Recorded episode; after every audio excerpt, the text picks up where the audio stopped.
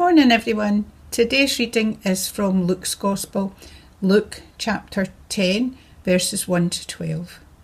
Luke chapter 10, verses 1 to 12. Jesus sends out the 72. After this, the Lord appointed 72 others and sent them two by two ahead of him to every town and place where he was about to go. He told them, The harvest is plentiful, but the workers are few. Ask the Lord of the harvest, therefore, to send out workers into his harvest field. Go, I am sending you out like lambs among wolves. Do not take a purse or bag or sandals, and do not greet anyone on the road.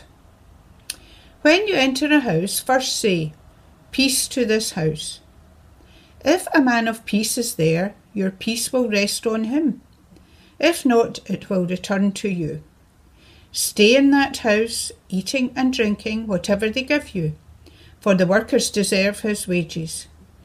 Do not move around the house from house to house. When you enter a town and are welcomed, eat what is set before you. Heal the sick who are there, and tell them, The kingdom of God is near you. But when you enter a town and are not welcomed, go into its streets and say, Even the dust of your town that sticks to our feet we wipe off against you. Yet be sure of this the kingdom of God is near. I tell you, it will be more bearable on that day for Sodom than for that town. Amen. So, in Luke uh, chapter 10, the passage that Maureen's just read from us, when Jesus sent 72 of his followers out to spread the gospel, he gave them confidence, verse 2, that there was a plentiful harvest. Moreover, it was the Lord's harvest. And so they were not going anywhere where God wasn't, and they certainly weren't going anywhere where God hadn't already been at work. Now, I'm a, I'm a city boy, but even, even I know that the harvest isn't just something that turns up, that before that we're ready for harvest, there has been a lot of work put in, a lot of preparation done. And so when Jesus says to his followers that the fields are ripe for harvest, He's saying God has been at work. God has been before you. God has been preparing. You're not going anywhere that He's not been. Now, that didn't mean it was going to be easy. And in verse 3, uh, Jesus says they were going out like lambs among wolves. But the Lord was going with them, indeed, had gone before them. And so they had a reason for being confident. Now, confidence is the first feature that I'm highlighting on this series on mission shaped living that passage in, in Luke 10, in the sense, is the kind of foundation passage. And in verses 2 and 3, Jesus gives us grounds for being confident. Not confidence as something that we have to kind of muster from within ourselves, something we have to work up, but a confidence that comes from knowing Jesus, knowing what he cares about, and knowing that we can trust him. And knowing that though there's a lot of opposition in the world to Jesus, Jesus, as he said in John 16 33, Jesus has overcome the world. So I want to look at confidence and confidence in Jesus' message in the middle of a challenging and an unbelieving world. And I want to look at that with um, help from the Apostle Paul in the passage in, in 1 Corinthians chapter 1. In that passage, Paul makes clear what he was seeking to do when he came into to a new place in his missionary journeys. In this case, it was Corinth. And he's telling the Corinthian church, uh, verse 18 in chapter 1 through to the fifth verse in chapter 2, he's telling them what he was about when he came. He was telling them about what he was putting his confidence in, reminding them exactly what or who he was depending on, what or who he was relying on and also saying some of the things that he didn't rely on. So listen then to the Word of God as, as Jim reads it to us, as Paul describes that ministry, that mission to the church in Corinth. This morning's reading is from Paul's first letter to the Corinthians, chapter 1, reading from verse 18 to 25. For the message of the cross is foolishness to those who are perishing, but to us who are being saved it is the power of God. For it is written, I will destroy the wisdom of the wise, the intelligence of the intelligent I will frustrate. Where is the wise person? Where is the teacher of the law? Where is the philosopher of this age? Has not God made foolish the wisdom of the world? For since in the wisdom of God the world through its wisdom did not know him, God was pleased through the foolishness of what was preached to save those who believe. Jews demand signs and Greeks look for wisdom, but we preach Christ crucified, a stumbling block to Jews and foolishness to Gentiles. But to those whom God has called, both Jews and Greeks, Christ the power of God and the wisdom of God. For the foolishness of God is wiser than human wisdom, and the weakness of God is stronger than human strength. Amen. Life's big. It's bigger than we know, bigger than we can understand, bigger than we can explain. Someone who's an expert maybe in biology or human genetics, and someone who knows all about fertilization and reproduction and pregnancy and so on when that person sees the, for the first time their newborn child or newborn grandchild, and when the eyes meet, they, they feel something that no matter their expertise, they cannot explain it in just physical terms. A physicist might be able to explain what happens when an instrument's being played why the bow scraping on strings makes a particular sound, or how air travelling through the brass instrument is affected when different valves are pressed. Someone else might be able to explain something about the theory of harmony to us, or, or counterpoint, or whatever. But it, it, remains elusive, though, doesn't it, to try to explain why we find particular pieces of music so inspiring, so moving, so consoling. And despite many advances that we've made in what humans can do, despite many theories and attempts to explain life and the deepest mysteries of humans, love, death, joy, beauty, and so on, these things go beyond what we can explain. People have tried all kinds of ways to try and understand and explain. And that's the wisdom that Paul refers to in verse 20 of our passage. He's not using wisdom in, in, this section as some kind of combination of intuition and insight so that you can steer a good course through life. Sometimes wisdom means that. It means knowing what's the right thing to do. It's different from knowledge. Knowledge is knowing that a tomato is a fruit and not a vegetable. But wisdom is knowing that you don't put tomatoes in your fruit salad. But beyond that, wisdom in this sense here was an explanation of everything. It was a, something that would sort out the choices and values of, and priorities for life. In Corinth in this day, at different schools of thought, it might have been Stoicism or sophistry or Platonism or a number of other options, all having their different explanations for life and life's purpose. But one thing that they all had in common was that they were seeking to make sense out of life and death and the universe. And into that mix, Paul says, comes the gospel, which does not start by seeking to explain everything, does not begin by claiming to be better and know more than all of these other theories. It's a message about Jesus, and in particular about his crucifixion. In verse 21, the apparent foolishness of that confounds all these other things. Because there is no public philosophy of life that can be reached when you begin at the cross. The cross does not explain or lead to communism. It does not contain the seeds of thought that grow into capitalism the survival of the fittest, the go out and enjoy yourselves, the don't worry about anything, the virtues of democracy, the tune in to your inner self. None of these are consistent with or emerge from the cross of Christ.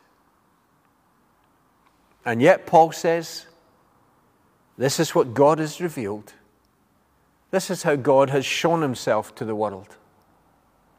Whatever the merits, whatever the flaws of philosophies and self help techniques and so on, none of them address how to reconcile God and humanity. None of them deal with our estrangement from the Creator. None of them, verse 20, can uncover God's wisdom. And so there is no way that through our own ingenuity or our own self discipline that we can save ourselves. We're part of the problem. We're among the group who need to be saved, all of us.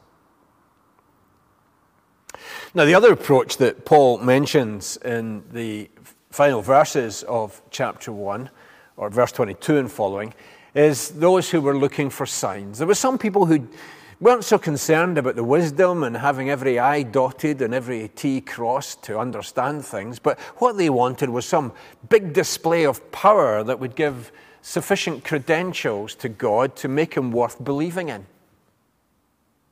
But again, that puts people above God. Yes, those who were demanding signs were maybe asking for something that they didn't have power to do, but they were still putting themselves in the driving seat because they were going to evaluate whether the sign was good enough. Hmm, God, that, that's not bad, but you need to do a bit better, kind of thing. They were going to assess if God has done enough to convince them, going to test his credentials. Now, if Jesus had given in to every demand for an impressive trick, he would just be some clever performer. And so, again, as with wisdom, this kind of demand is, is still with us today. I will devote my life to God if He heals my child, or if He gets me a better job, or if He rescues my marriage, or if He performs some kind of miracle that removes all doubt. But then it's me assessing Him.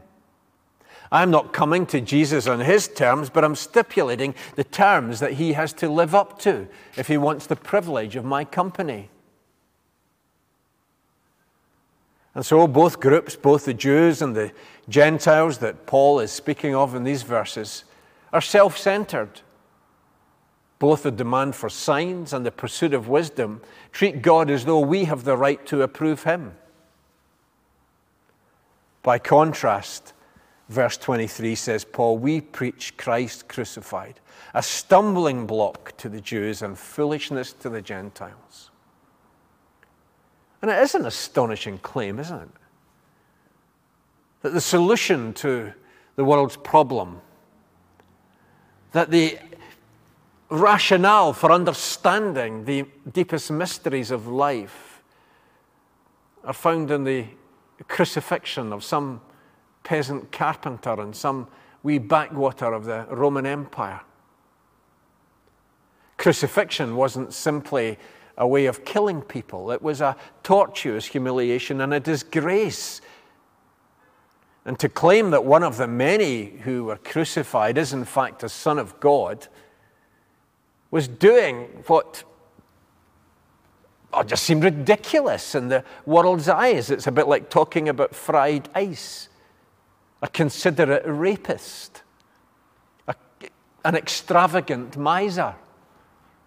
It's a contradiction in terms. A crucified God. And to the onlookers, when Jesus was being crucified, there was nothing that suggested his execution was all that special. There wasn't some halo around his head. There wasn't some divine glow. There weren't some doves flit- fluttering above him. Just the slow, low groaning agony of an excruciatingly painful death. And crucifixion was the death that was reserved for the disgraced, for the failures.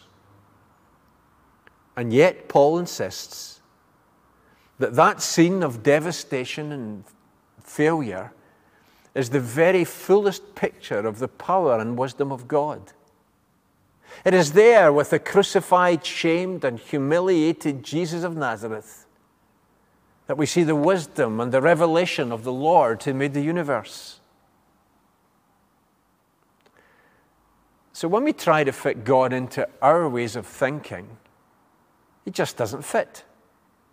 He didn't fit in for the religious leaders in Jerusalem, nor did he fit in for the sophisticators of Corinth. And he didn't fit in for those who were wanting tricks. And he just doesn't fit in for us either. Now, it's not the case that we have to become stupid to appreciate the gospel. We don't say, leave your brains outside if you want to worship. But we are saying that we cannot grasp this heart of the gospel if we look at it by way of conventional of ideas of power and wisdom. But let's face it, years and years on of human progress, where have our conventional ideas of power and wisdom got us? We have to let God be God.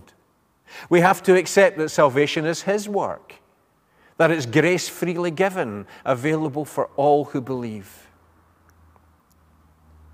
And it's this then that gives confidence and courage that we need to be witnesses for Jesus. Paul's not dependent on the power and, and wisdom of his, of his argument. There's going to be somebody over there who's got a different take, a slightly better argument. He's not dependent on saying he can do this, this, great, this great miracle. There are others who are going to do puzzling things.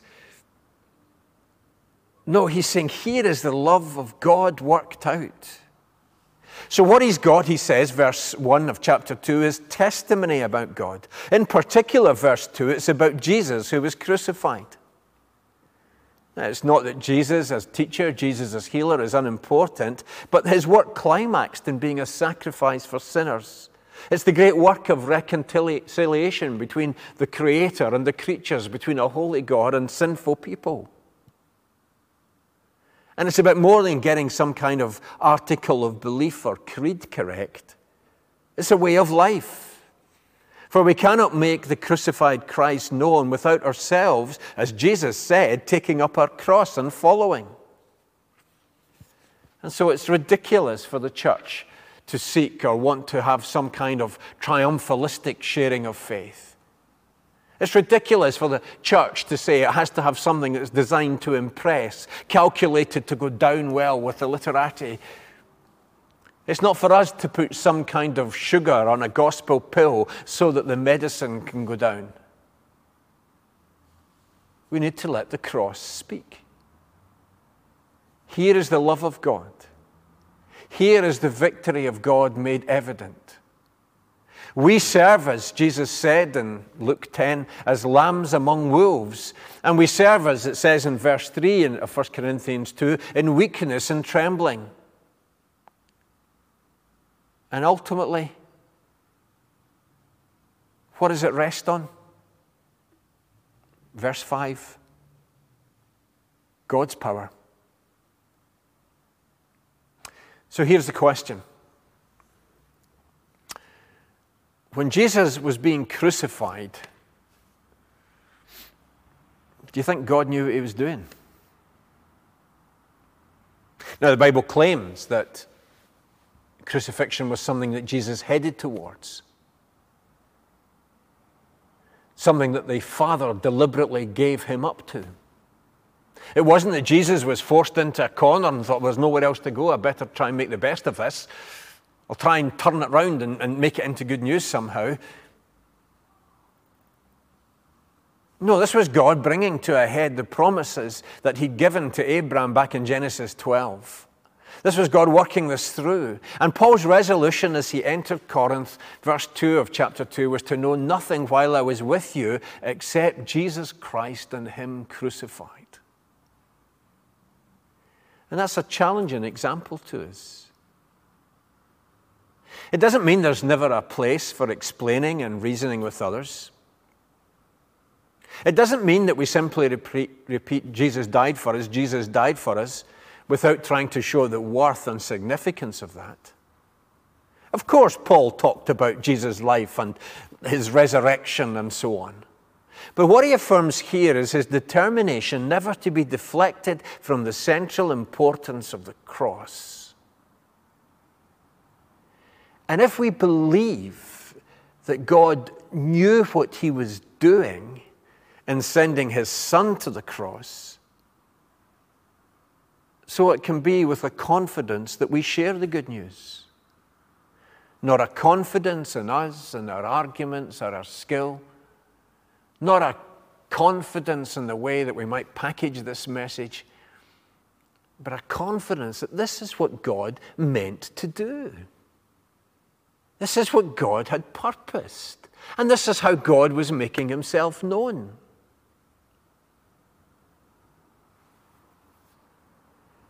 Worthy is the Lamb who was slain, it says in the book of Revelation. That is the praise of eternity. And so the cross is not something to be ashamed of or diffident about.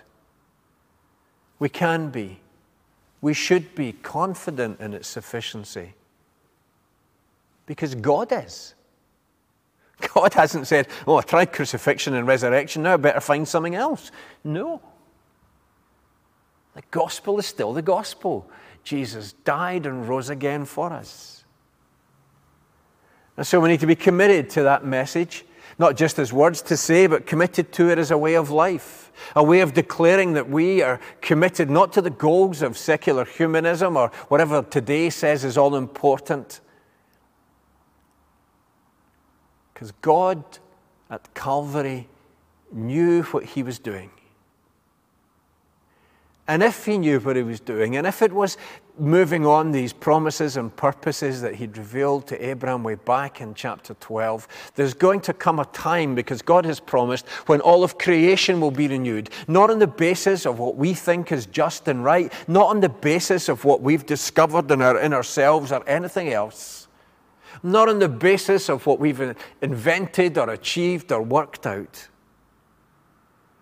but on the basis of the loving salvation of God made real, given to us through the cross of Christ.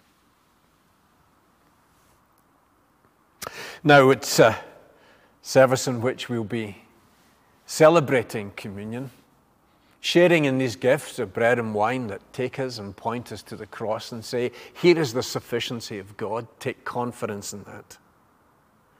And as we approach the table, which is the Lord's table, we sing of the worthiness of that crucifixion of Jesus for us. Oh, to see the dawn.